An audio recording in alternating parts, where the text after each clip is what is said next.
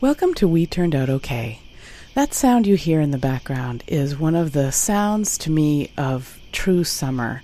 It's the sound of crickets at night, and it always makes me think of sitting out under the big sky in a field with the moon high up in the, you know, sailing high up in the air.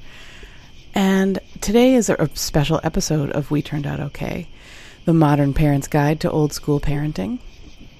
And if it's your first visit here, welcome, welcome, welcome. If you're a returning listener, welcome to you as well. Uh, today, I wanted to bring you some of my favorite sounds of summer. And to do that, I've got some really kind of different and special parts of today's show. One one biggie is uh, a good friend of mine did something really neat with her family this summer and we had an interview about this thing that they did before they went. And then we had an interview about it when they got home. And today I get to bring those interviews to you. She learned a lot during this thing that they did. And um, I know you'll learn a lot listening to her share about it. And I think that there's a lot of life lessons in, in what they did and what they what they learned. So that's kind of the big meat of this episode is there's a couple of you know really great interviews with my friend. And then the other parts of the episode are some recordings I took when I went camping on one of our camping trips this summer. I got to we got to go camping with some friends, quite a few friends, and I got to ask some of them about some favorite summer memories. And my incredible producer, Benjamin Kolp, 18 time winner of the Husband of the Year Award, has kind of interspersed some of these childhood favorite stories with uh, the two part interview with my friend. So, interspersed in the episode, you'll hear a friend sharing a story, and then you'll hear this longer interview and then another friend sharing a story, and it'll kind of go on like that. And I just think I'm really excited that you're here because I think you're going to get a lot out of it. So we can get started with that real soon. But before we do, I wanted to share with you some exciting changes that are coming to We Turned Out Okay.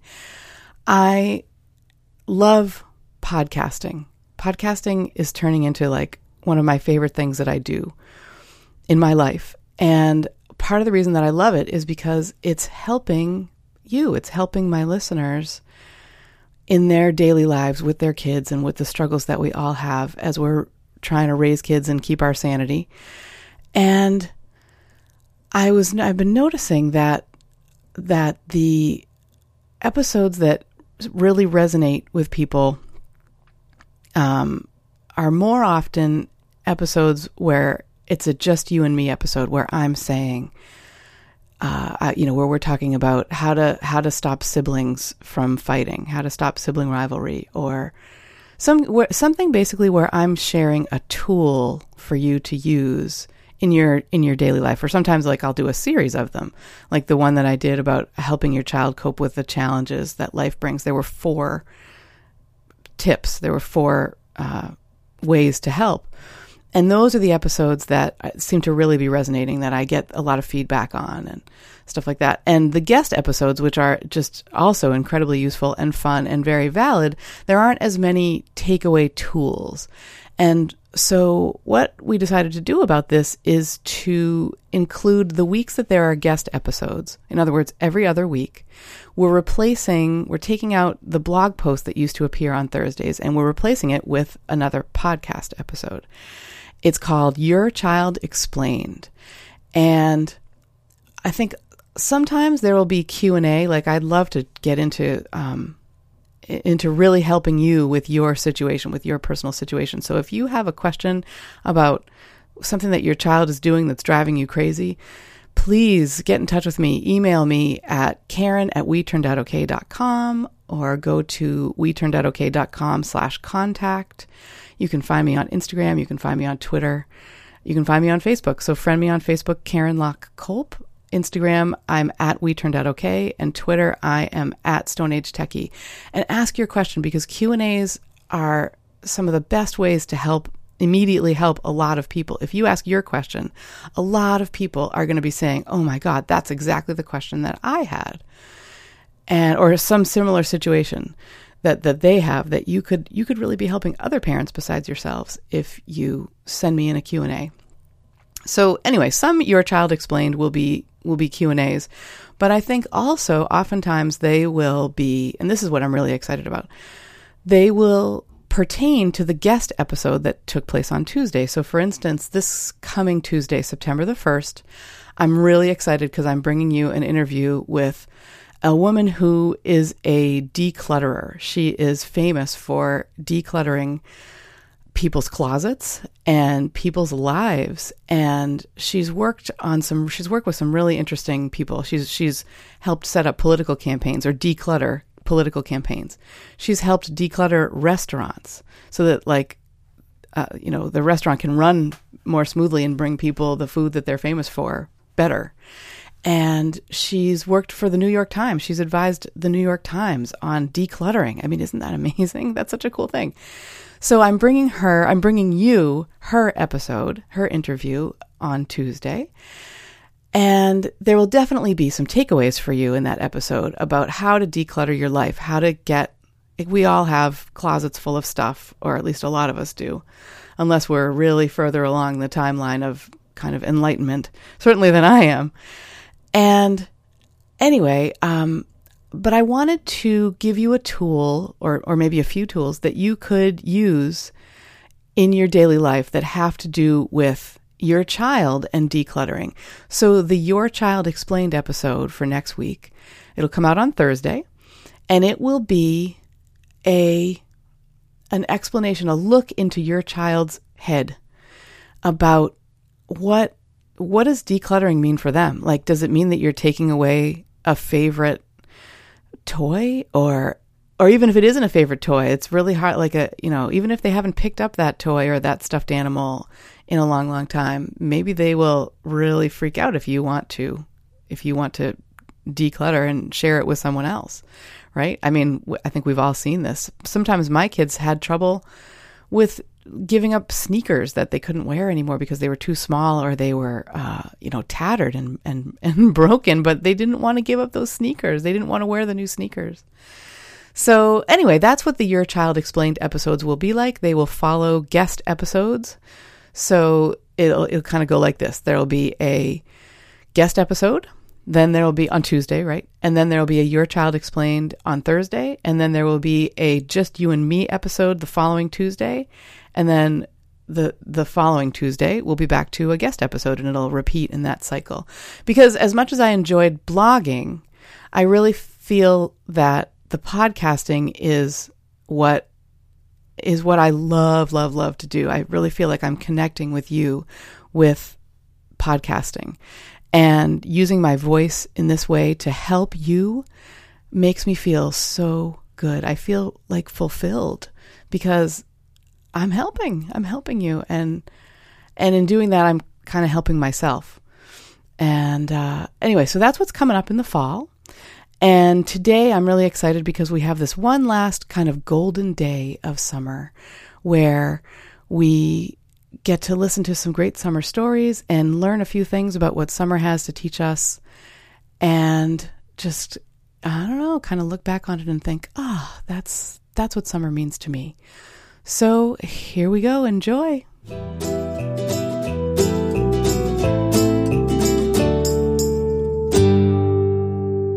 I'm here on the beach with my friend Deb Fate Mental, and we are looking out at the gorgeous water, and we are watching the kayakers and the kids, and there's this awesome, huge floating log that is like cracking us up, and the kids keep playing with it, and so far nobody's gotten hit with it, which is really good.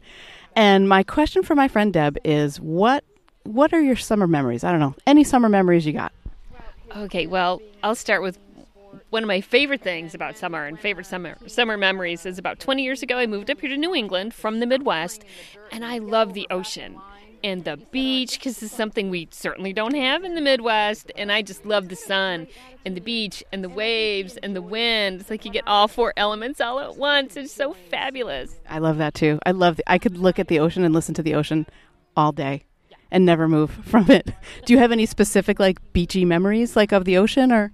Um, when I first moved up here, we used to go down to Cape Cod a lot and on the outer capes to see the really big waves, and that was really fabulous. And then, of course, when we had kids, we would end up in more um, inland beaches and up in Rhode Island, kind of up the Sakonnet River, and a little beach called Sandy Point, and the girls loved it. They would get really little gentle waves, and they could just learn to play in the water and not be afraid of the water. And we had a lovely time. We still go there. That's so cool. We, I'm just remembering. Um, I never knew about tide pools until I was married with children. Like, do, have you ever hung out in tide pools?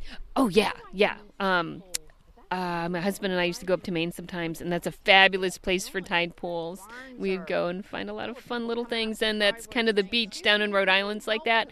Um, there's some rocks that really get exposed at low tide, and we can see all kinds of little critters in there, and it creates little tide pools, and we could go look for stuff, and we would take the nets and catch hermit crabs, and it was really fun. That is awesome. That's so awesome. There's a beach in Maine. Um, what's it called? It's it's near. No, it's not in Maine. I'm sorry. It's on the Cape, and it's right. It's across from Nauset Beach, so it's like in Brewster or one of those little towns, and it's on the bay side. And when the tide goes out, it goes out like a mile, and you can. There's this rock. There's this rock that that is like five feet tall, and then it's completely covered. It's so so cool. Have you have you ever been there? No, I don't think I've seen that. At least not that specific rock. I've been down in the Cape when the tide's really gone out like that, and you can go out so far, and then you have to make sure you get back in when the tide comes back in. But yeah, that's exactly it. Yeah, you do have to make sure about that. Well, thanks, Deb. It's been nice talking. Thank you. Likewise.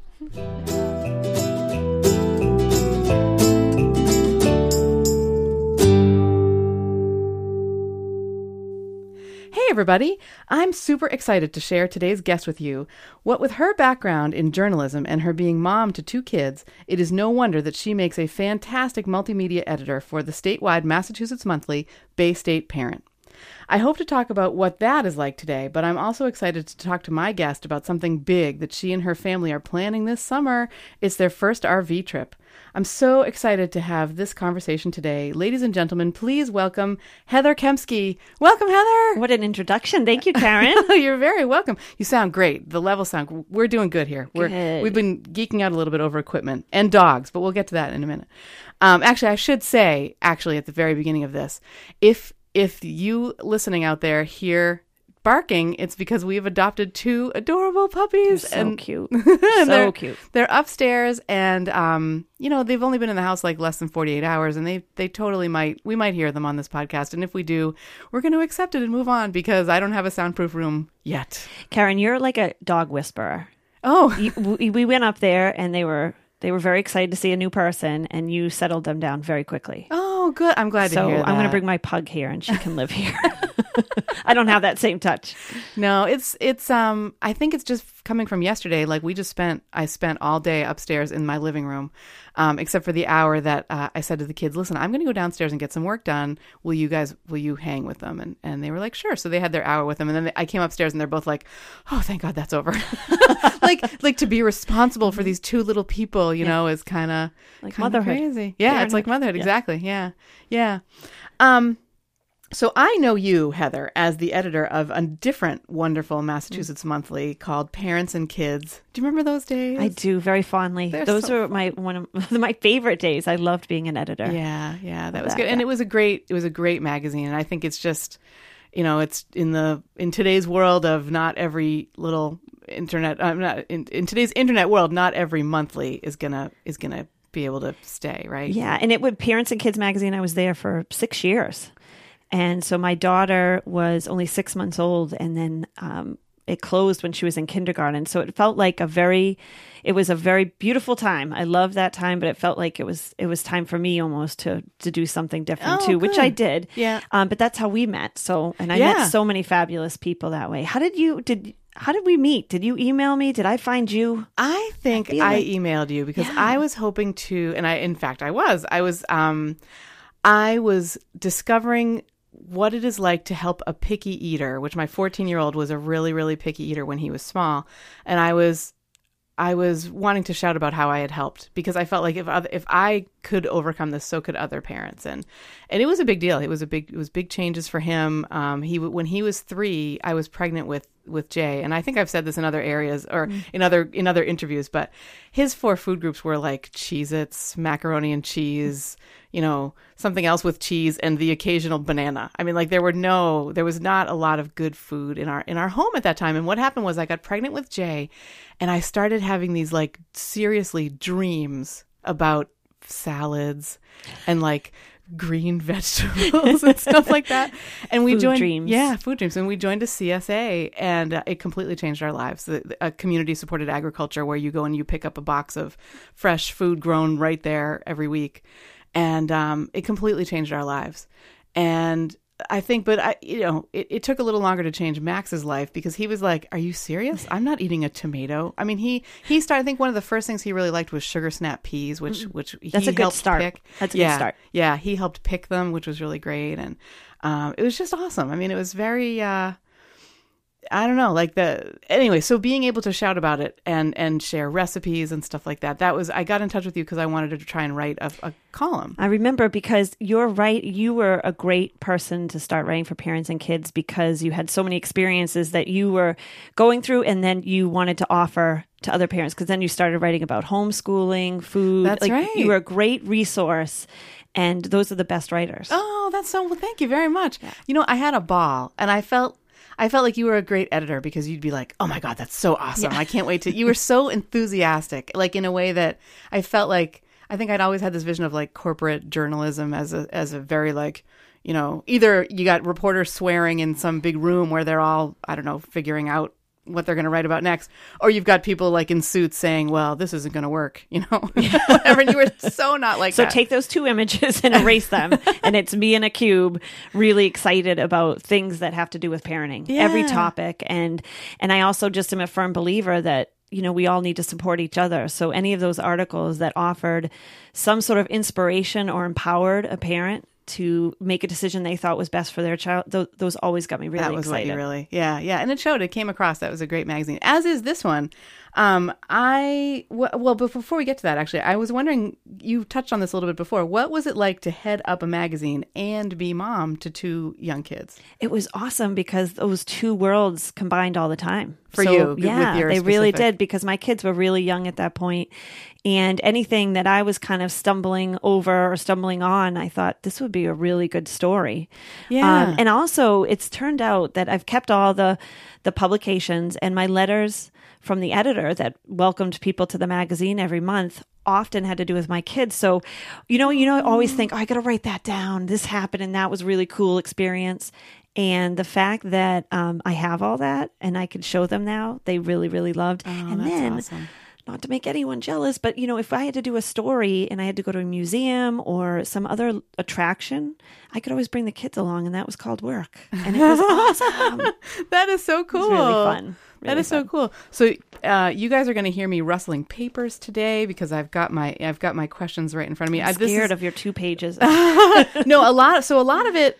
We, well, I won't get into it, but it's don't be scared. It's Yeah. a good two pages. no, you don't make me scared. I feel Okay, very cool. comfortable. And then you know what else I'm going to do? So I'm not used to, uh, I've only ever done, I think, two interviews previously, and I didn't have this set up yet. I like, you know, I was such a new noob to podcasting. I feel a lot more comfortable with it now.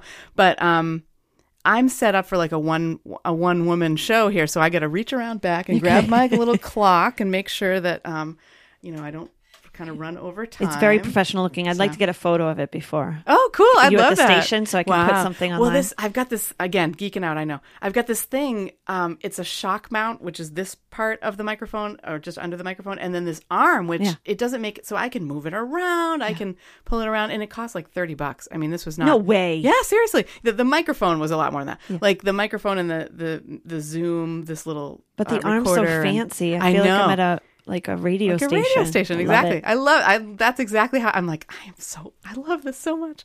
And then I will come upstairs, and I know I'll do this uh, today. So we record on the lower level of our home, and then every time I have an interview and somebody is upstairs, I walk upstairs and I go, I love my job. Oh, that's great. See, it's super fun. you got to do what you love. Yeah, I get to talk to people. I mean, I get to talk to people like you that that are interested in the same things I'm interested in, and it's all it's all really cool. So what? So being mom to to so how how old were they? So your daughter was six months old when you started, and was was your son older? They're Is 23 older? months apart. So Okay. yeah. So he's- he was- he's the older one. He's the older one. So Wow. a toddler and a, uh, well, almost a toddler in the house. Yeah, It was what's, busy. What's the work life balance like there? I mean, I know it's really great. You get to go off to you get to take them to museums and stuff like that. But I mean, are there days when you're when you've been gone all day and and so is your husband and now here they are. Uh, it's I've been very fortunate at positions I've had since I've become a mother. Flexibility was just so important to me, and um, like most moms, I have a great work work ethic, so I get the work done. I don't get it in traditional nine to five hours, but I get it done when they're napping or over the weekend or at night when they're in bed. So I kind of just worked around that. I never like did an official clock in and clock out that was consistent. Yeah, yeah. And um, luckily, that's fine for writing, and Yeah, it is. oftentimes for interviewing too. People needed to talk to me after they were done with their job, or so uh, I was able to do that, and I didn't work forty hours in the office. I Mm-hmm. was able to just maneuver that, and I'm still doing that to this day because my kids now are grown; they're twelve and ten. But I just feel it's really important that I have a presence around them, and that I'm there when they get on the bus, and Yeah. I'm there when they get home. Um, so I've been really lucky that I've been able to do that because I think that people who employ me know I'm getting my work done. Yeah, exactly, exactly. And I just was thinking how cool it is that like parents and kids was for really littles. Like that was a, you know, sort of children under 5, right? And and where you where you are now as multimedia editor at Bay State Parent, that's for that's for older kids. Like that's for kids from birth on up through into the teens, right? Yes, it goes through high school, and it's really just a wonderful vision that the editor in chief, Mel- Melissa Shaw, has tapped into in her short reign. She's only been the editor in chief for less than a year at this point, but she um, quickly realized that any story you write, even if you do just you have a toddler and a baby, you're thinking about their future. So although braces aren't in your immediate future, you're going to be interested in that article. Yeah. And braces is Yeah. a poor example because I don't know if we've even written about that. But you know, um, when it comes to you know, um, I don't know, first loves Yeah. um, which Yeah. my kids are kind of going through a little bit. Oh, my goodness. Um, we're writing about that, and even if you have a toddler girl at home, you're thinking this is gonna be my life Yeah, soon. yeah. So it's really relatable to all kids from you know to parents Yeah. of kids birth through up through high school. Yeah, yeah, and then and then some other just really fun things like I in the there was a moms issue this past May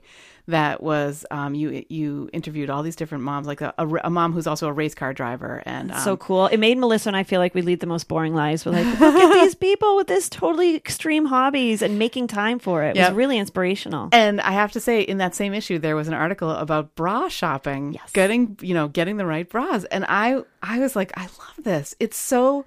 It totally related to my life, you know, like, like just some of the things in there. Just I was, I found myself checking this the this fit of my bras, and and I was pretty proud of me. I had to pat myself on the Mm-hmm. Back. I've done a good job. Yeah, That's yeah, awesome. I was doing a lousy job. I found out. And Oh, we, really? the, so you know, we do the print issue, and now we're really moving uh, as multimedia editor. We're trying to do a lot more digital to accompany what's in the print issue. Mm-hmm. And I got to go out and do like a bra measuring with a friend of mine, and we just had so much fun. And we've had so many people come up to us to say, "Oh my gosh, I've been having back pain and this. I didn't know there was a proper way to do this." Yeah, and yeah. so I Yeah. love taking what's in print and having it come alive on video and some in stories that are important, not just about raising kids, but you as a person. You are still a person, even though you're a mom or a dad or Yeah. a grandparent. Yeah. Um, and you have hobbies and you have needs, and uh, we love we love touching upon all those topics as yeah well. yeah. Oh it's so it's so great. It's that i feel like every time i open it up which i've really i kind of found it maybe in january um, of this year of 2015 and so now i've read probably six or seven issues and i just every time i'm like damn that is awesome. Like the interview with big bird was such a with, with carol spinney the man who plays big bird was so great. And i feel like there's something there for for every And not to mention, Karen, you were in those pages as well. Oh, that's and true. I know that people found your story just really, really intriguing Aw. and um, and inspirational for what you've overcome in in your life. I, I people I know loved it. I know that it got a lot of um a lot of viewers on the website too. So I think people who are willing to share their personal story and be able to share how they've triumphed over these challenges um, is just awesome. Oh, Because well, people like you. you know you want you don't want to feel alone, and maybe no one you know has what you particularly went through, but maybe something similar. Yeah. and you offered some inspiration to that. so thank you for that. Yeah. Oh well, thank you very much. That was that's really really good to hear. I mean, that's kind of why I did it because I think that if if there are people out there who are sort of like, God, I can't I can't do this, whatever it is. Well, I mean, I've in the last year, like I was, we were, we just had Father's Day just went by. So last Father's Day, Father's Day of 2014, Ben, you know, he's the dad, right? You're supposed to be making him breakfast and making him coffee and and uh, letting him do anything he wants on that day. If he wants to go fishing by himself or if he wants to play ball with his, with the kids or whatever, you're supposed to be doing everything else at least on that day. I couldn't do any of that. I mean, I could be a smiling face, but that was it. Like I couldn't I couldn't pour his coffee or or anything. Wow, and the what kids, a year has yeah, brought, huh? I know it really was crazy. And, the, and so the kids were at, for last Father's Day, they were 13 and 9. And so they did a lot. I mean, you know, but it's not the same as as when as when I can really be invested. And I was actually emotionally really low. Like that was I was starting to get anxiety attacks and mm-hmm. Stuff like that because of uh, because of I just felt so diminished and you know uh, unable to keep up with my with my jobs here at home with any pretty much any of my jobs in raising and homeschooling and all that stuff. So anyway, fast forward to this past Father's Day. Well, uh, my ten year old and I made cookies together for for Dad for his, for his present, and um, I was not only able to kind of be an inspiration and a fun part of it, but I was able to do a lot of stuff. Like I helped make dinner and I and it's nothing you take for granted anymore. Oh, that- no. Because I think that often all of us take for granted those things. Yeah. But baking cookies was probably like just one of those moments that you were just like, I'm holding on to this moment right now because yeah, yeah. yeah. So Yeah. that that's that's part of the story too that you shared with others. Like take a minute and realize all that you have. Yeah. And um, Yeah, yeah, I, I you're so damn I'm lucky. so I just it's amazing to hear to know your story and sit across from you now and know what you've come through. It's just awesome. oh, thank you, thank you. It's it's uh, it's good to be looking at the other end of it. Uh, you know, yeah. so. Yeah, and and I got to start a podcast because I really needed a puzzle to solve. I needed a puzzle for my brain. That's really how I've been work looking at this. And So the medical stuff just was clearly wasn't enough. that was a puzzle. in the and medical stuff was a sad puzzle. this is a fun one. this is kind of a fun one, yeah, yeah. And I hope, you know, referencing the dogs again. Last night, I was feeling a little bit overwhelmed. I I was exhausted. I mean, you know, been up since five or whatever with them, and uh, it's like having a baby again. And and it's late at night, and I'm looking at these two little faces, and I'm thinking, am I up for this? Like, am I really? Can I do this? And I got a good night's sleep, and I, I this morning I woke up. The you know the short story is I woke up and I was like, yeah, I'm up for it. You know, they're they're beautiful and good, and and we're gonna we're gonna work together as a family. So, I have no doubt that every morning you should wake up and say, "I can do this." Yeah. because you did one of the hardest things. yeah, yeah, You got I, this. I found out. I thought it was a different movie, but there's a phrase from the Shawshank Redemption. Mm. Somebody in the Shawshank Redemption says, "You got to get busy living or get busy dying," Mm. and that I have to say that phrase in my in the worst and all the way up through like I probably stopped saying it maybe a month ago. Every day I would wake up and I'd lie in bed and I would think to myself, "You got to get busy living or get busy dying," and I would get up and get out of. That was what got me out of bed. So, so yeah. But anyway, back to back to you, my friend. Um, I'm wondering, how did you get into journalism in the first place? Did you go to college for it? So I, I, for as long as I can remember, I loved to write. Um, and in first grade, I wrote my first little book. It was about a bird in a nest, and they put it in the library at my elementary school. And from then on, I just knew that I just wanted to write. Yeah. So it happened at a real early age. But in fifth grade, it's kind of funny. In fifth grade, I used to draw plans for a newsroom. Like I, I would write down like how I'd think it should be set up, and it was it, so it's always uh, you know in short, it's always been something that's been in my heart, and and, um, and I started my own newspaper with a few friends on my neighborhood called Oh. the Erin Drive News Oh, that is so cute. and it was fun. We had this point when I think back, these neighbors were so good to us because, you know, there was eight houses on this cul-de-sac, and um, we started this newspaper, and one of our neighbors worked at Northern Tissue or something. He'd got a new job, so I thought we should have a you know a touch test. So I took a north a piece of Northern Tissue and a piece, and asked people like, which, which one do you think is better? um, so I always knew that I wanted to write, and I knew I wanted to do journalism. And um, I went to St. Anselm College. I majored in sociology. Did you really? My brother went to St. Anselm Really? College. Yeah. What year did he graduate? I feel like he graduated in probably 95. That's when I graduated. Did you really? His name is Robert Locke. Do you know him at all? I think I. Will you show me a No way. picture? I will. Yeah, yeah. Oh he is right there. That's him. We're in, we're in my just for listeners. This one? We're in our yeah. We're in my recording studio, Studio Thirty Four. That is crazy. and um and we are like in our what we did was we made this office it's it's got dark walls it's got these sort of like deep rust colored walls and we have black and white pictures of of the family all over and the one picture that isn't of our family is still a black and white but it's over there it's a lighthouse picture which we got on our honeymoon so it's really super special and then all around are pictures of my side of the family ben's side of the family as much family and as we can possibly one of my former classmates. and, it, and it, Isn't that crazy? that is wild wow. that is okay, so I'm gonna have Wow. to look into that a little bit more. yeah when, definitely when I get home. that's so cool So and then I just I took journalism classes and Mm-hmm. I uh, walked up to Mansfield News, my hometown paper, and knocked on their door junior year of uh, college and said, "Can I write?" And they gave me, um, I think they gave me obituaries. awesome And then uh, yeah, you got to start somewhere. So Yep. I've always wanted to do it. Always Wow, that it. is really Yeah. cool. And what does it mean to be a multimedia editor? I mean, I think everybody has this vision of what a, an editor is. You know, you call the shots, you you you make the decisions, you tell people what to do, or you coordinate with them, or whatever. And sometimes do fun things on your own as well, especially for you with the kind of editing that you do, or the kind of uh, papers you work for. But multimedia editor seems to me to be a little bit different. So this, you know, the uh, the title itself, I think, implies that I am going to I help with both print, but mostly online. So any digital uh, media, so a, a website, I coordinate the stories going up on websites. I also write stories for the website.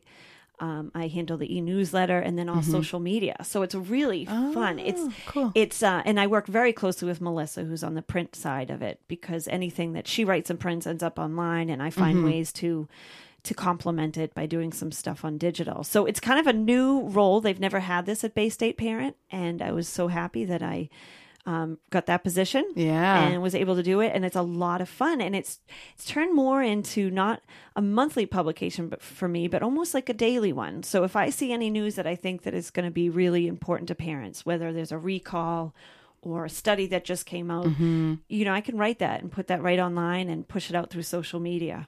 Wow, that is really cool. Yeah, That's really fun. good. And uh, so, a question I have about that is uh, maybe a month ago, maybe six weeks ago, there was this study that came out about just the word study made me think of it.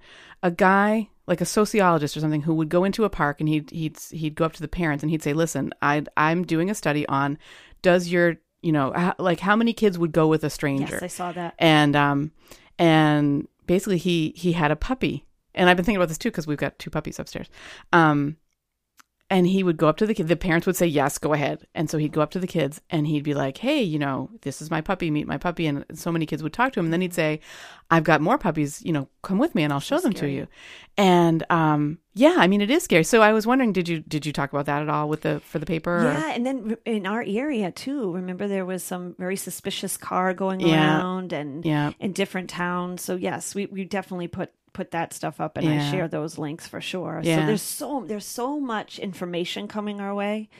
Um, that can be frightening. So I try to walk the fine line of informing yeah um, and also entertaining. Yeah. So that's yeah a little bit of both. and maybe not not having people push the panic button either i mean right. you know and like so there's so many things. I mean, honestly, there's 800 things to panic about every day. i know there really, There really is. yeah So yeah the, Ux, the that guy in uxbridge um or he w- i think it was first in uxbridge and then it was sort of in other other area towns. Um i at the time i had just recorded a podcast in which i talked about how uh this woman lenore skenazy has written a book called free range kids. It's on the it's on i have a list of five fab the, i call it the fabulous five. It's five books that every parent should read needs to read.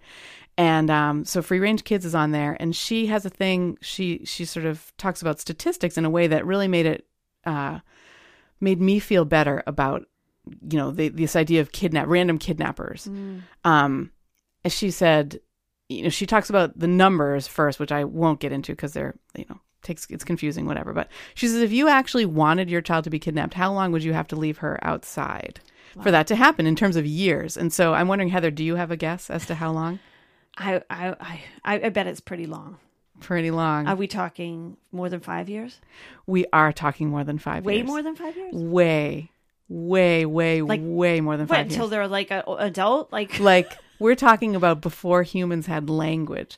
Oh. Seven hundred and fifty thousand years is the statistical value of it, like how long It's a good you would have to reality wait. check. It It's a is. It really good is. reality yeah. check. And so even with that, with the with the kidnapper in Uxbridge, sort of going, he was going around to these towns, and uh, and what he would do is he would he he was trying to get kids to get into his car, anybody from like a fourteen year old on down to little little kids, and he hasn't been caught yet, which is still a, it's sort of a, it makes you hesitate. But think about this. Um, here at We Turned Out Okay, we did a little analysis of the towns he'd been in mm-hmm. and the number of children in those towns and the likelihood if you've got the 750,000 year thing, right, for one kid just randomly across the country. And we've still figured out it's like a one in it's it's like a a one in 30,000 chance that it would be your child number 1 and we figured that's gotta that's got I haven't done the math on this. And It's I can't gotta- help you with that It's 'cause I got to add up math. to several hundred years, if not more. I mean, it's just so think about that. You know, it's okay for them to go play in their tree fort or whatever. Um, and they're- that and that's the thing. That's exactly the line I'm talking about. We don't want to push panic buttons. We just want to empower people. yeah. So if you're empowered with facts like you're sharing right now Yeah. of the likelihood, Yeah. and how to you know even just talk to your kids about it without panicking them. That's Yeah. really important. Yeah, and making it just making the point that it's so I talked about this in in an earlier episode. I've got a I've got an episode called Four Risks That We Parents Take Every Day. And it's been a really popular episode and I think it's because uh, it, it sort of turns things on its head. So we think, okay, I'm going to keep my child safe from the kidnappers. I'm going to keep them inside, and I'm not going to let them go outside and explore their world. Well, guess what? I mean, that's a huge. You're holding your child back from being able to uh, fall down or or discover a new kind of uh, animal or or uh, just interact with their world in a way that that we humans desperately need. And if if we take that risk of keeping them inside, that's we think it's the other way around, right? We think we're going to save them from the kidnappers, but we're really hurting them in a way. So, um, yeah. So I'm really glad to hear that, that that's how you that's that's how you guys run it. You know, you're not like a sort of evening news. Oh, everybody worry about this now. You know, it's more it's more keeping them informed. So that's a great job for a multimedia editor because you you get to keep on top of things that are happening right now. Yes. That is super cool. Yeah, it's a lot of fun. Yeah, yeah. I mean, that's my next one of my next questions is what's journalism like in this era of the internet? And I bet you would say that it's not as you know, it's not so bad. I mean, you got a cool. I do. job. I have a really great job. And I think that, um, especially for our demographic parents, they're picking up Bay State Parent at, you know, pediatrician's office, dentist, playground, you know, play Yep. areas, Libraries, libraries. YMCA. So you still, there's such, such a value in that print edition. And Mm-hmm. I, I'm, you know, I love journalism and I love newspapers. So I, I love holding the tangible product. Yeah, Um, but I think that also, so parents like to pick that up, put it in their bag. They have the calendar. They have, you know, they can read it when they get a chance. And then they can also have that, you know, ease of going online, you know, maybe at the end of the day and checking out news that they want to hear. So I think they, the two um, things really complement each other. yeah, yeah. That's awesome. And uh, I feel really good about journalism and where it's at right now. It's That's not, awesome. you know, it's not the highest paying job. So no, but what is? But- I mean, I love what I'm doing and I'm glad that I get to do it every day. yeah, yeah, yeah. And you make it work with. I mean, uh, I would think about high-paying jobs. I mean, you know, not everybody's going to be a, a David Ortiz or Right, something like right. that. You know, Right. um, I'm the farthest thing you'll ever see from him. um, no, and, and you know what? I have been really blessed that I haven't had to make it about, you know, nothing I've ever done, and as far as work goes, had to do with that bottom line figure. Yeah. Been, uh, I just do what I love. yeah, And yeah. and even when I couldn't because you know when Parents and Kids magazine went away and that was really devastating to me because I had put so much into it. Um, you can still make room in your life, even if you are working that corporate job. You can make some room in your life for something that you love to do on Mm-hmm. the side, and that's I guess that's what I want to encourage people. Like I've been very lucky. I you know I do work that I love, but I also make room for what I love in other areas of my life too. And I think that's so important to find that balance. Mm-hmm. Yeah, absolutely. And actually, I mean that's that's what this podcast has been for me. It's as I you know, I said it was a puzzle before. In some some ways it's been like the shining light that that makes me want to get up in the morning and and be excited about the coming day. You know, when when when you whether it's because you're in a job that you don't like or but you, you feel you have to have you you've got to make time Mm-hmm. for for something that you love. Yes. You know, Absolutely. So definitely, definitely. Now you are an identical twin. I am. And I love this. You you've written books with your twin sister.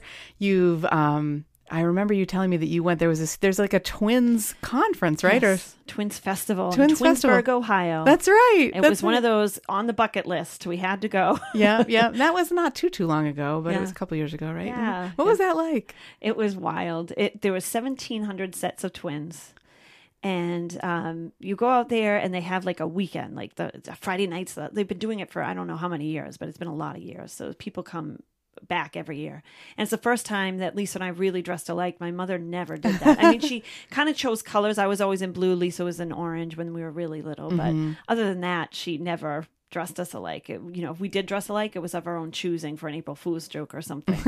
so we decided we are going to go do this, and I was covering it for Parents and Kids magazine, and we went shopping and fought over what we should wear because we have different styles, and Yeah. we landed on a few things. And I interviewed twins before they were going because I, I wanted to learn, you know, what what do I expect? And one uh, twin from Gloucester said to me, "Oh, it's going to be the first time that you feel normal." And I thought, I don't feel abnormal right now, but uh, all right, I'll I'll see what you're talking about. And um, I I felt ki it was very cool to talk to other twins and, and all that stuff. But they had a parade where you dressed alike and you walked down the streets of Twinsburg, Ohio, and the people who were watching threw candy at you. So I did not feel normal. No. I felt like what You kind felt of the opposite of normal. This? Like what is going on? And then they have talent shows and all this stuff, but mixed in there were like little um you could get paid to do like different studies or experiments because they really want to Yeah. weigh like one twin DNA and Yeah, how yeah. you know how the sun affects it or your teeth or so we did like all these fun little studies and we met some great people. It was fun. It was one of those we got to we had to do it. Did you end up actually feeling normal at any point? Like I, I relate it to um, homeschooling. Yeah. Like when we go to Old Sturbridge Village and we go on on a regular day when there's kids and field trips and stuff like that. I mean, that's great. We have a lot of fun. The kids are, you know, universally wonderful. I mean, Old Sturbridge Village is a tough place to have a have a bad day at.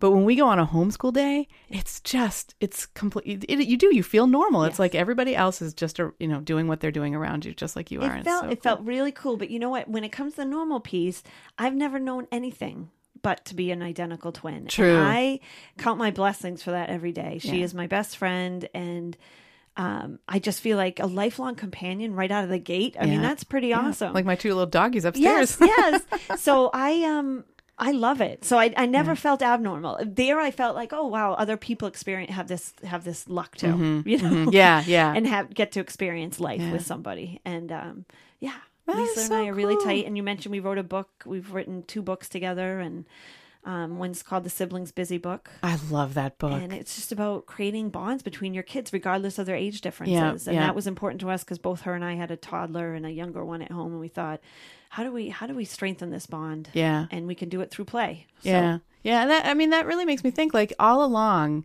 you found ways to incorporate your love of family with your work. Yes. You know? I mean, I'm sure that there were some late nights and and crazy crazy times writing that book, but ultimately it was for listeners, it's a superb resource. Like I w- I'm going to link to it in the show notes. It's it's if you have more than one kid and especially when they're small, it's a great way and they're different ages, you know.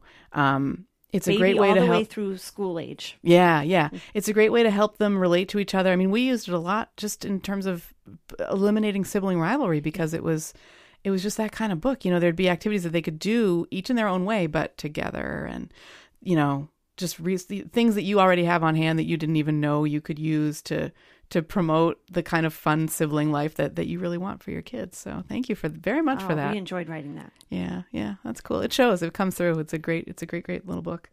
Um, so uh, shifting topics a little bit, how did this idea of your family going RVing come up? So what what is RVing actually? What so, to you? what I know so far is renting a home on wheels Mm-hmm. and be having kind of the freedom to kind of go to different places on your vacation instead of packing up suitcase and going to a hotel room and unpacking and maybe going to a different hotel room because you want to hit another spot everything is right on board So my husband, his parents had an RV when he was younger. Is that just let me ask? Is that a like a Winnebago Yes. kind of RV? Yeah, yeah, okay, yeah, so it's not the kind that you you hitch up to your no, car. we're like the driver's seat underneath one of the beds. wow, wow. so um, if my husband here, he would say Heather came up with it because I come up with all our little adventures. I like adventures. I love adventures, and um, so this year we we had a different idea in mind, and then it came down to we need to make a decision because. Um, we had to plan our vacation, Mm-hmm. and I said, "Why don't we do an RV? Why don't we go for it? Because we've talked about it over the years." And so we were renting one, and we're taking off for two weeks. and Woohoo, um, this summer. this summer we are going i'm i, I all, so far all i have is a bag i i figured out i'll just put a bag out and anything that i games or you know i got the summer reading for the kids already Yeah. that's all i've done i have one big bag with a bunch of junk in it Oh, that's awesome. um, but I, we're going to rent it the day before bring it home and literally just carry stuff from out of the house in there into it, that's into my the big RV. plan karen like That's a good. That's a good that's plan. all i got That's a good there's plan. There's no time to like get ready for this vacation it's just going to happen and we're going to go for There's- it Yeah, it'll be an in the moment kind of a thing. I'm really excited. Yeah. I yeah. do you do you have a plan of where you are you just going to point it, you know, to the I highway? prefer and- to do that. Um, I you know I you wasn't really are very I wasn't always like that though. I used to be more of a type A, but um, Uh-huh. I hung out with my husband too long, and, and I also came to realize in my age that great things happen sometimes without any plan. yeah. I yeah. love stuff that just kind of happens. Wow, I love that idea. Yeah, try it out because Yeah. it works. Now it's funny. My twin sister used to be more like that, and then we kind of like we switched. You've switched. and she looks at me like crazy, like I'm crazy sometimes because I'm like, oh, we'll just. I want my plan was we'll just hit the road, see where we Just go. see how it goes. and um, But did that work for other people in your family? yeah. Well, How's you know, everybody you gotta else? be willing to try it. You got to take Yeah. a risk and try it. So, but then you know, I'm speaking with experts because I did a story on it, and they're like, "Listen, you're going during the craziest time of year. You're going Mm-hmm. in early July, and everyone's going to be out there." So we did. We we've made a plan. And Okay. we're staying. Uh, we're going to go to Washington D.C., where Kevin's brother lives, and there's an awesome RV park there, and we're going to bring our bikes and bike around the city and visit with him, and then we're going to head down towards Virginia and end up at the Outer Banks Oh wow. and um, and then come up and when we kind of do a U-turn, head towards um, a spot near the Appalachian Mountains, and then end up visiting a cousin who's in Maryland. So, you know, we're doing a little loop de loop. You That's won't get too far in two weeks because we want to. We don't want to have to pack. You know, we don't want to have to Yeah. like, switch where we are. Yeah, you want to get somewhere and stay And the most we'll be driving is six hours at a time, Yeah. Yeah. and that's, good. fine. Yep, and with ten and twelve, right? Yeah. I mean, they've they're Yeah. they'll be good with Oh, that. have summer yeah. reading, Karen. I might need to talk to you about other educational things I can do, but I'll be keeping them busy. We actually, in our July issue of Bay State, that's coming out fa- fairly soon, we have a cool story on five cool skills you can learn for free online YouTube. So like you, um, hula hooping, yo-yoing, Oh, wonderful summer yo-yoing, is that even a word? Yo, Yeah, Is that a yo-yoing. I think so. Yeah, yeah. Seems like a weird word. Origami. So like I'm, I'm hoping that like we can just spend some of that time traveling, Yeah. learning some Yeah. cool stuff, Yeah. and obviously we're going to learn some stuff when we're visiting areas. But Yeah. Yeah. Oh, so it'll be it'll be a real like kind of unplug I- check out of your regular routine. yeah, and that's what's so. That's why you know I don't think people get long enough vacations now. You need. You almost need two weeks to unwind. And I, I know we're really lucky. I'll be kind of doing some work on the road because I'll be blogging about this. hmm experience but um i just what i love most of all is the four of us being together and my kids rediscovering that they're great friends Yeah. you know because yeah. they're a boy and a girl they're 10 and 12 and you know they they go in and out of being each other's playmates but um when we're on vacation i just see that bond come back and it's so exciting to me like they remember that they they're great friends Yeah. because you know all the work I've done on siblings and the research I've done those are the people that you have the most time in your life with Yeah. you know you're going to outlive your parents and you're going to meet your spouse later on in life but your sibling is like a lifelong friend Yeah. if you Yeah. nurture that relationship and you find time yeah, for it so yeah. I got to say, one of my one of my brothers. Um, I have a brother in Toronto, and we are incredibly close. We're seven years apart, but we're we're just I think emotionally, mentally, whatever, super close. And I have a brother who's been living about twenty minutes away for like seven or eight years, and we not only have been emotionally close, but we've been physically close too. We our kids have played together, and we've had sleepovers, and we've just had really good fun t- with them. Well, on Sunday morning, they're moving to Colorado, Ooh. and Ooh. I mean, yeah, I've and I've I, we all they're moving because my brother has not been overly happy in his work. Sure. And, uh, you know, kind of the way that we've been looking at it w- within our family is three out of the four of them are super happy. And the fourth one is not happy. They all need to be happy. So Yeah. they've um, he's already started out there. Actually, he's got a he's got a great job. He really loves. It's uh, he says it's like working at a startup where he is. And Oh, that's wonderful. It's super and You fun. know what? He- Another place for you to visit. yeah, exactly, exactly. Another adventure. Yeah, and our coming up for parents already live in Colorado, so so they'll be closer to my mom and dad, and Perfect. and uh, you know their grandparents and whatever. So that's really good. Um, but it is it's I don't know just this closeness, like the year as adults. There have been a couple of times in our lives where, like, the three of us, my two brothers and I, will get to go off for like 24 hours together. Awesome. Um, when when our youngest brother lived in New York City, we did that, and and you know we've just had evenings like that every once in a while, and it's just so awesome. Like we can we can still make each other laugh with one word, you know, and we can we can and think of all so, the memories you have. yeah, and yeah, it's yeah. great. All the good fun that we've we've kind of had together. So, and we we used to RV all the time. Although we did it not in a Winnebago like thing, but with a big huge bunkhouse. We had a Coachmen bunkhouse trailer. Cool. And um, so we would spend three weeks every summer off doing something. And um, usually we'd go to this place called the Lake George RV Park in Lake George, New York. And we we like we knew people there. Like people would always come kind of at the same time, so we'd we'd get to see the same kids every year, and, and it would be like a time. I really think about my dad with RVing, especially, and my mom too. But my dad, we could play tennis every day. We could go for hikes if we wanted to. He'd go for he always went for a jog at home, but when we were there, you know, he's got his route through the park and um, there was this bus it was a huge park. So there was this bus system that went through the park and you could just get on the bus and like go around and yeah it was super super fun. Free free bus too within there. So i'm super excited about your trip um, and i'm wondering what are you most excited about a and most concerned about b? Most excited about um, just being with my family and just um, taking a break from crazy life. yeah. Um, yeah. and most concerned about being in such a I, i'm a person that likes alone time and so i'm Uh-huh. a little nervous how are you gonna about get having such close quarters how will you but get your um, alone my time? plan so far is that i'm an early riser so Mm-hmm. i'm hoping that my mornings will begin with a nice walk on my own cool yeah so i have i have ways that i'm trying to figure out how to cope with that That's good. That's Yeah. great. That's great. And what I my last question kind of is what so far has your favorite family vacation been? Like in the past. so last year we did a, um, a home swap What the heck is that? that is you swap your home with another family in a different part of the world no way. Yeah, so that's what I'm telling you. I like adventure. So um, we swapped a home with uh, a family in Denmark, Oh my just god. outside of Copenhagen, and they stayed in our home for a month, and we stayed in theirs. That is and it is was awesome. amazing. It was really fun. How do you even find out about that? Uh, years ago, my husband and I had a Pardon me. mutual friend that did that over the. They, she said, "Oh yeah, in the summers I used to go to France with my family, and we kind of that was in our early twenties, and we kind of put that in the back of our head for years. And then I started thinking about it again because we met someone else who had done it, and I guess I always stopped at the fact like, who's going to want a vacation in Bellingham? I'm not, Uh-huh. I'm not sure that our house would have the appeal. But when I thought about it more, we're an hour from the Cape, we're 40 minutes from Boston, Yeah. we're right near Providence yeah. You know, even a four hour drive to New York. Yeah, And yeah. those are all hot spots, I think. Yeah. So um, there's a website you go on. I, I think it's homeexchange.org. I'll get you Oh it for sure. And you pay an annual fee. It's like 90 bucks. And you put up pictures of your house and you start emailing and corresponding like, you know, will these work weeks work for you? And This and is we made blowing my mind. Yeah. I thought you were going to say like, oh, Disney or something.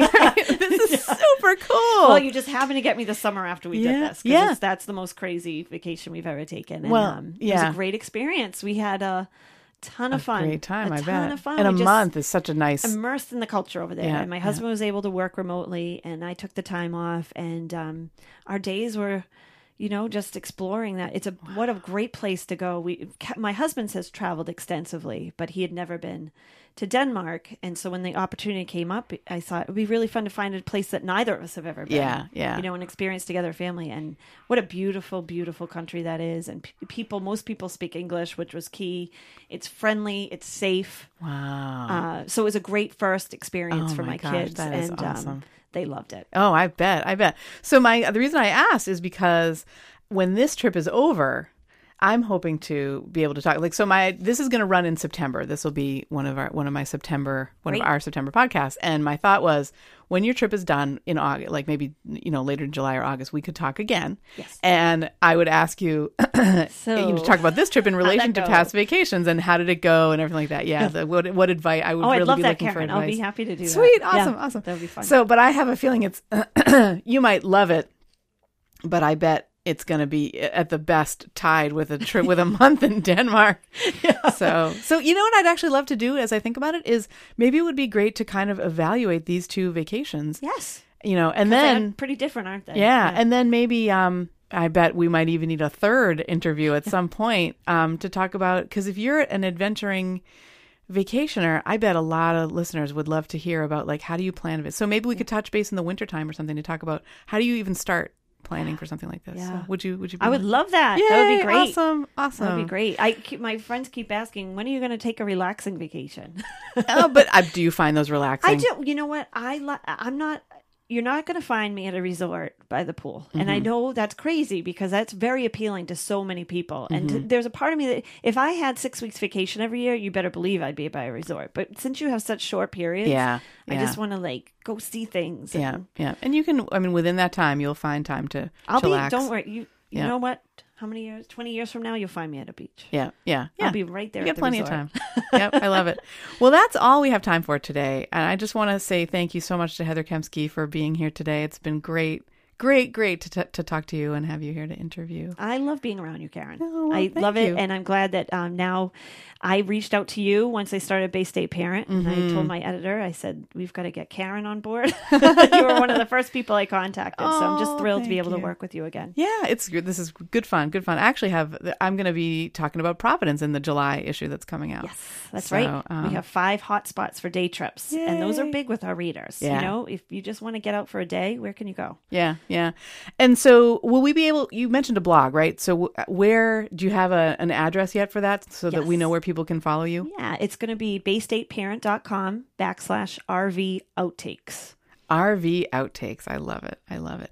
And if you want to talk to Heather Kempskie, you can find her at baystateparent.com, as she just said. I'm sure people can email you there and Yes. that kind of thing. Cool.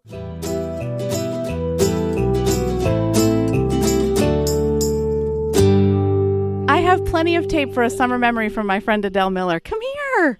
And Scott, too, if you want. Somebody's got to make sure that the baby doesn't die, though. Okay, cool. Take turns on the baby. Hi, love. Now I'm hanging with my friend Adele Miller. Our toes are in the sand. We are looking out at the beach. And uh, Adele's going to tell us her favorite summer memory. My favorite summer memory is when I was 14 years old and my friend Lauren, her mom rented a cabin in York Beach, Maine, and I had never been there before. And we went up and we spent the best week of our lives at Short Sands Beach and eating ice cream at Goldenrods and buying terrible, terrible stuff like t shirts, everyday new t shirts, and um, fried dough. I think we lived off of fried dough and, and ice cream all week. Uh, but we laughed and we swam in the dark at night in the ocean.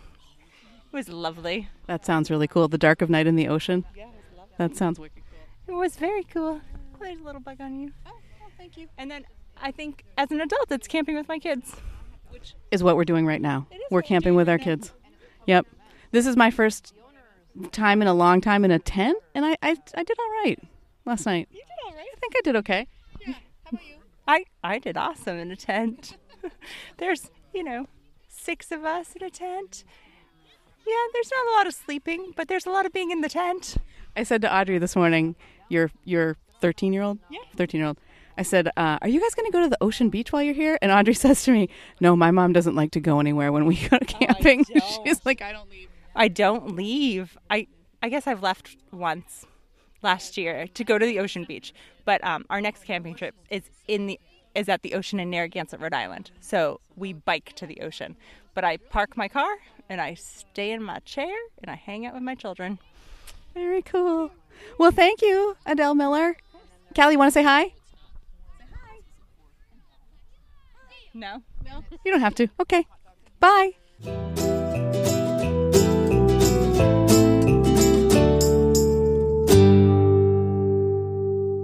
So, friends, listeners, I screwed up. I, in this space right now, should be interview number two, interview part two with Heather. And we recorded it, and it was in here on my little Zoom H5, which is a great instrument, a great recording thing, although I'm not going to geek out about technology right now. And the other day, I went out to try to get some sound of those awesome, I think they're called cicadas. This really, some people hate it, I think, but I love it. The sound, it, to me, it's a sound of summer. It's that humming bzzz kind of sound that you hear, and sometimes it gets louder and it fades. Anyway, so I was outside with my Zoom recording that, and I screwed up in the sense of I recorded a track that I hit record and no sound. I was recording nothing. Like I could see that there are these little, there's a gauge that you can see what, you know, how much sound is coming into the machine. And I didn't record anything. And I was like, what the crud? So I, I hit stop and I went to delete that track and I deleted, I'm so sorry, Heather.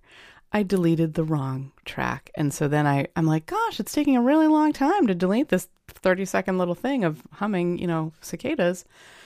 And by the time it was deleted, I realized what I had done. I had taken my just awesome 15 minute interview with my friend and I had just wrecked it, like deleted it.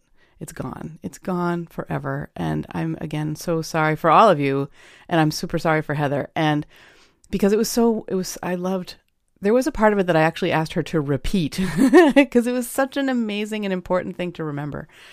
Um, so so this is my temporary replacement until I can get, you know, Skype with Heather, get her back over here for um, another segment. What I thought I would do, because I didn't want you all to not have, you know, the second half. I'm like, it's a cliffhanger now, right? Like, did they enjoy it? Was it their favorite vacation? Did people live without Wi-Fi? How was it? Um, I decided that I would kind of give a recap of our conversation until we can get together again and we can really record something that is better than this. But anyway, I felt that this was better than nothing. So again, I'm super sorry. Oh gosh, I just I like I said, I felt sick to my stomach as soon as I realized it. I just thought, you know, but this is how we learn, right? We we screw up, we make mistakes. And now I'm living that. It'll never happen again. I will never delete the wrong track off my Zoom because now I know, I know the consequences. This is what we try to help our kids with, right? Like letting them fail so that they learn from it. So, okay, so here goes. I won't do her voice, although I did think about potentially doing that. But, but basically, our conversation in part two of our interview, we talked about three really key parts. There were three really key parts to this. And the first part was just about RVing itself. If you remember, Heather had never been on an RV uh, trip. You know, she'd not done this get in the Winnebago with with where your house is is your is your car and uh, and try that. So for two weeks, she and her family went down to sort of Maryland, Washington D.C., that area, and um, and camped in the RV, and they really did it, and uh, and they loved it. They loved, loved, loved it. I think some of Heather's favorite things. She's got a blog. Uh, it's called RV Outtakes, and you can find it in the podcast notes. But you can also find it at Bay State Parent, which is baystateparent.com. She's the multimedia editor there, and uh, so the blog is a part of that that paper. And uh, some of the blog posts were about, for instance, there was one about how they loved driving home. She loved driving home. It was the she said it was the fastest drive ever. It was like an 8-hour drive. And she was able to because they're in this RV, she was able to not get out of PJs, not get out, get this, of bed. so her husband's driving home and he's perfectly happy with the radio on up front and she and the kids are are hanging out in the RV and she's like in bed with a book you know, uh, and sliding off into sleep, into into nappy time while they're on the road. I mean, how cool is that? So they loved they loved the RV. I think they some of the other things if I remember that they really liked were were that she had questions about actually were like how will it be to be without alone time? Like how will I you know handle that? And what she did was she would she would get up a little earlier. She would um try and get her alone time when when everybody else was asleep or whatever. Um, that worked. I think it says a lot for like if you if you say to yourself, I know how this is going to turn out and I'm not even going to try. You know, it just it's going to be so awful. I'm not even going to try. Uh, you you might miss a lot in life, I think. And and so Heather thought, well, you know what? We'll try it. Like it, how bad can it be? It's 2 weeks. If I never get a moment of alone time, you know, I can live through that for 2 weeks. And she found that she did get it. She did get her alone time. She got to she got to have 8 hours of alone time in bed in her pajamas while her husband was transporting them home. That is so cool. One day they they rented a Jeep while they were staying in the I believe it was the Outer Banks in um the Outer Banks is in North or South Carolina. I think. I'm so, sorry, geography not my not my strong point. I've never been to the Outer Banks either, and I would love to do that. But anyway, um, I guess I'm going to have to look it up on a map before I get out and find it and go there. Uh, so they rented a jeep one day while they were in the Outer Banks, and they loved the freedom having been in having only had, you know, their big huge thing that has to be sort of like this boat that they're that they're driving around and um, so they were like, "Let's go out for dinner. We've got the Jeep, you know. Let's let's let's go here. Let's go there." So they they did take a break from having only the four wheels attached to their home, and they they really appreciated that. I think it gave them a new appreciation for like what what it's like to, you know, just live a different way. So RVing was a big thumbs up, I think, for all of them. And Heather, if I remember correctly, said too that that they might try it in a different area of the country. Um, that it, that you know she she would do it again, but she wouldn't go necessarily to the same places that, that she would go somewhere else. So the second big thing that I that we spoke about was this idea of unplugging. And I think the kids, especially, she's got uh, her kids, if I remember correctly. I'm sorry, I keep saying that. If I remember correctly, if I harken back, um, she's got 10 and 12 year old kids. Correct me if I'm wrong, Heather. Super sorry if I'm wrong. And in her in her mind, this was kind of the the perfect time for unplugging for two whole weeks because they are not old enough yet that they're that they're needing to be connected in in that way that like teenagers have. And uh and so they really were successfully able to unplug all of them not not just the kids. I mean i think for us adults sometimes it's really hard to say what? I i can't i can't get on and check my instagram or whatever. Um so it's a myth that we need Wi Fi, even in this day and age. And if you can find a way, I think Heather would say, if you can find a way to unplug, to really, even if you can, even if you can just shut off the Wi Fi, because it becomes so, so easy to just, oh, it's on, I'll just check it. Oh, I'll just, you know, oh, I would, I wanted to do this rather than write it down and come back to it later. Maybe, you know, try batching. That's what I'm doing right now, actually, is I'm trying to batch my we do have Wi Fi. Um, and my problem, of course, with my tendinosis is that what happens to me is I'll be like, oh, I'll just, like everybody does, I'll just check Instagram, I'll just check Facebook, I'll just check email. And if I do this kind of spread out over the day, by the end of the day, I am, my arms are just so sore that I can't, I can hardly lift my cup of tea, you know. As I recover here, I'm noticing this. And so, one of the things that is interesting about my condition, especially with this relapse, is and I actually I'm quite grateful for this. It's made me remember what's really important and what isn't really important. So it's not really important to check Instagram 5 times a day. Right? But while I was in while I was getting worse, while we when we had the dogs and and you know, I was realizing that I couldn't keep up with their care and I couldn't take the stress of uh, of having them of having them with us. Um, it for at the at that time I didn't even really kind of realize this, but I was I was checking, uh, you know, like all these social media things that we that we have. I was almost obsessively checking them, and for me that means like I was checking them three, four, five times a day. Not like I don't know. Some people obsessively check things like that every minute of the day. They're always accessible on Facebook, and I don't know how I don't know how you live like that, but uh, for one of the things that has happened is I've remembered again that I can't live like that. I can't I cannot obsessively check stuff. So I've been I've been pretending that I'm living without Wi-Fi except for like I don't know, an hour a day. And uh, my hour a day has to be on the computer. So, like things that, because I use speech recognition software for a lot of what I do, I need the computer. I like even even Siri. I mean, Siri really helps a lot, but it's not a it's not a panacea. I still have to like God autocorrect and stuff like that. I I'm sure you struggle with it, uh, and and so do I. So unplugging has become really kind of a thing for me around here. And to hear about Heather's trip and what it was like to literally not have Wi Fi for two weeks, would they survive? and they did survive. In fact, they thrived. It, it forced them all to be together more in a much more present kind of way.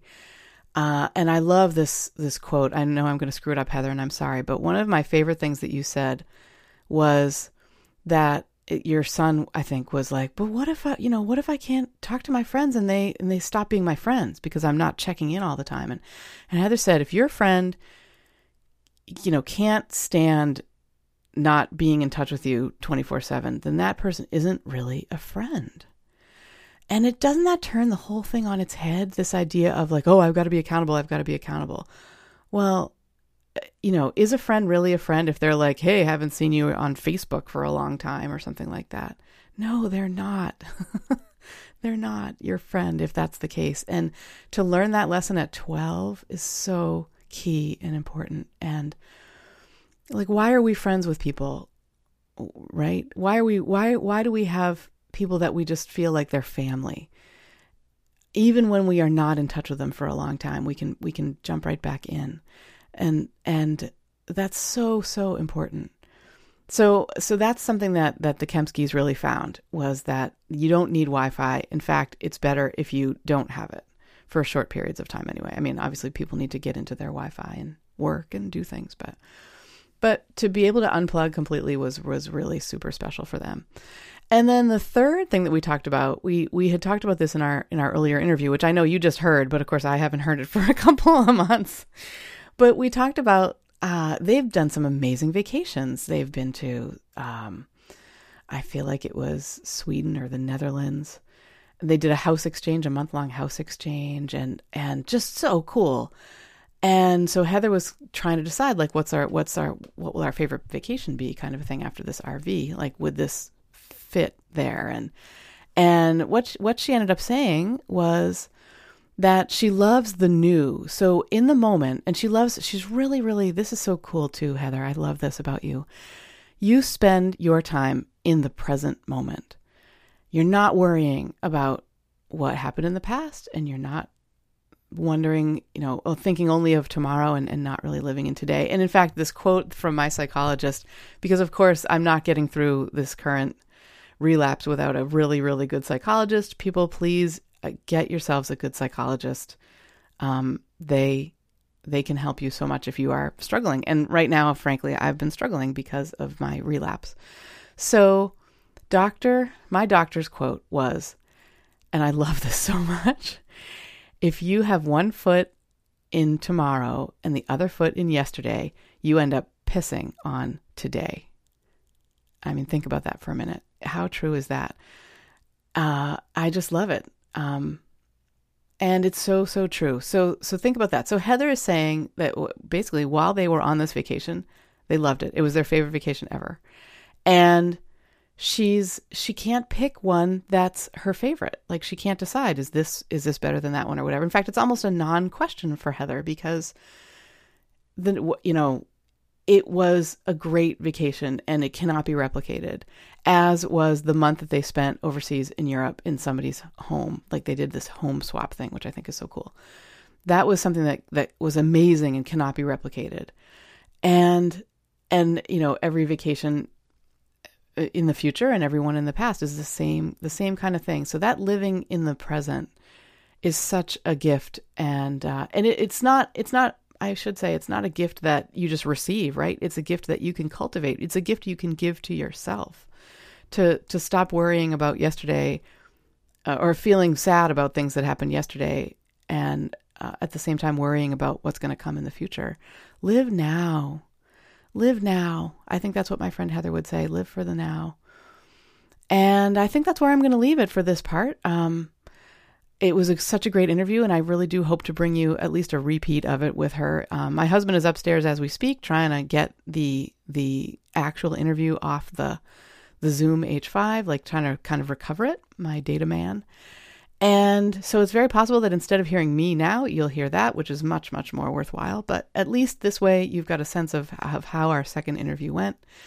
And I'm gonna I'm gonna kind of leave it there. I think so hopefully, um, you know, you've had that kind of summer too, where you've been really just enjoying your your family life and your and your private time, your your me time. Another favorite quote of mine from my friend Shannon from episode 0 is my alone time is for your safety. And I I just I love that. Thank you Shannon so much. And so yeah, I'll leave it there. Um we will uh, talk to you all soon.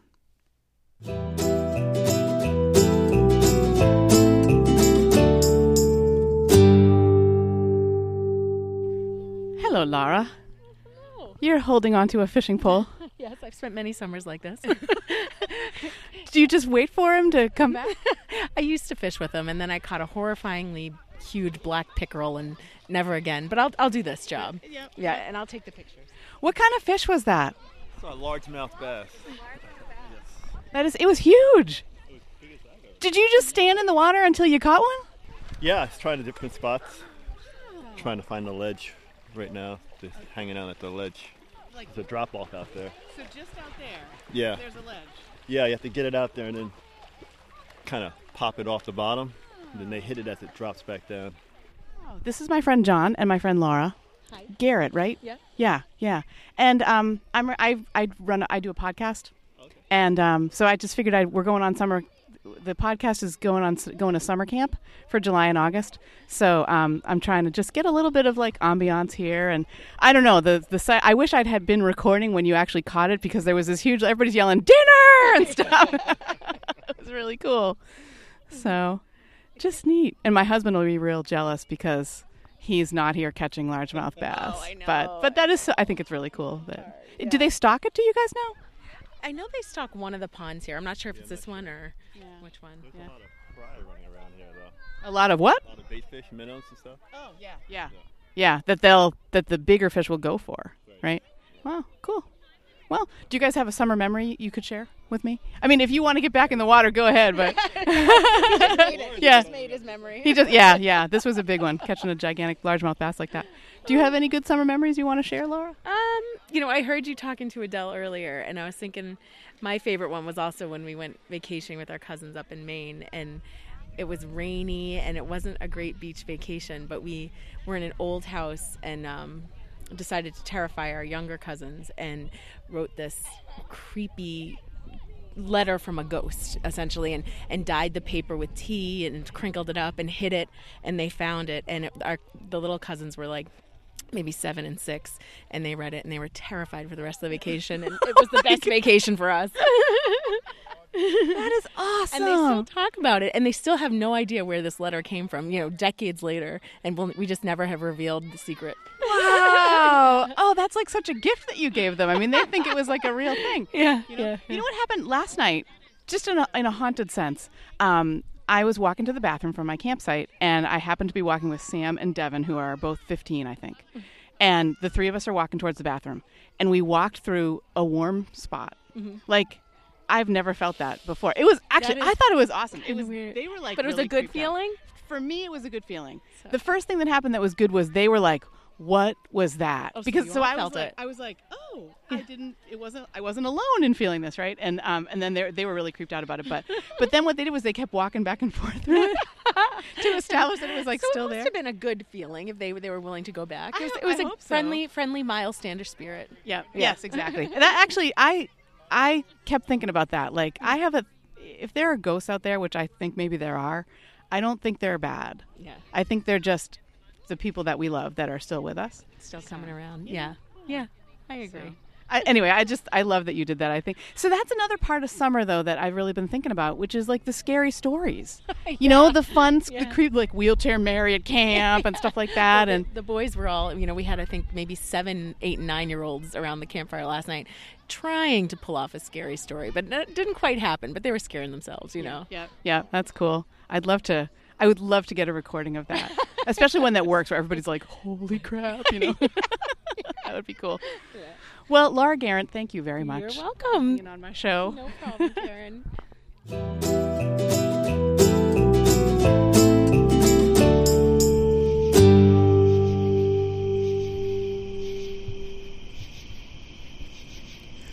Well, I hope you've had a great summer. And thanks for letting me be a part of it. It means so much that you listen. If you want to give back, please share.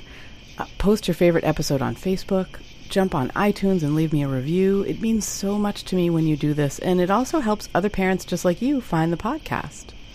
And finally, I want to just say a special thanks to our producer, the man who builds a great bonfire. 18 time winner of the Husband of the Year award, Benjamin Kolp. Thanks again for listening, everybody. We'll see you next time.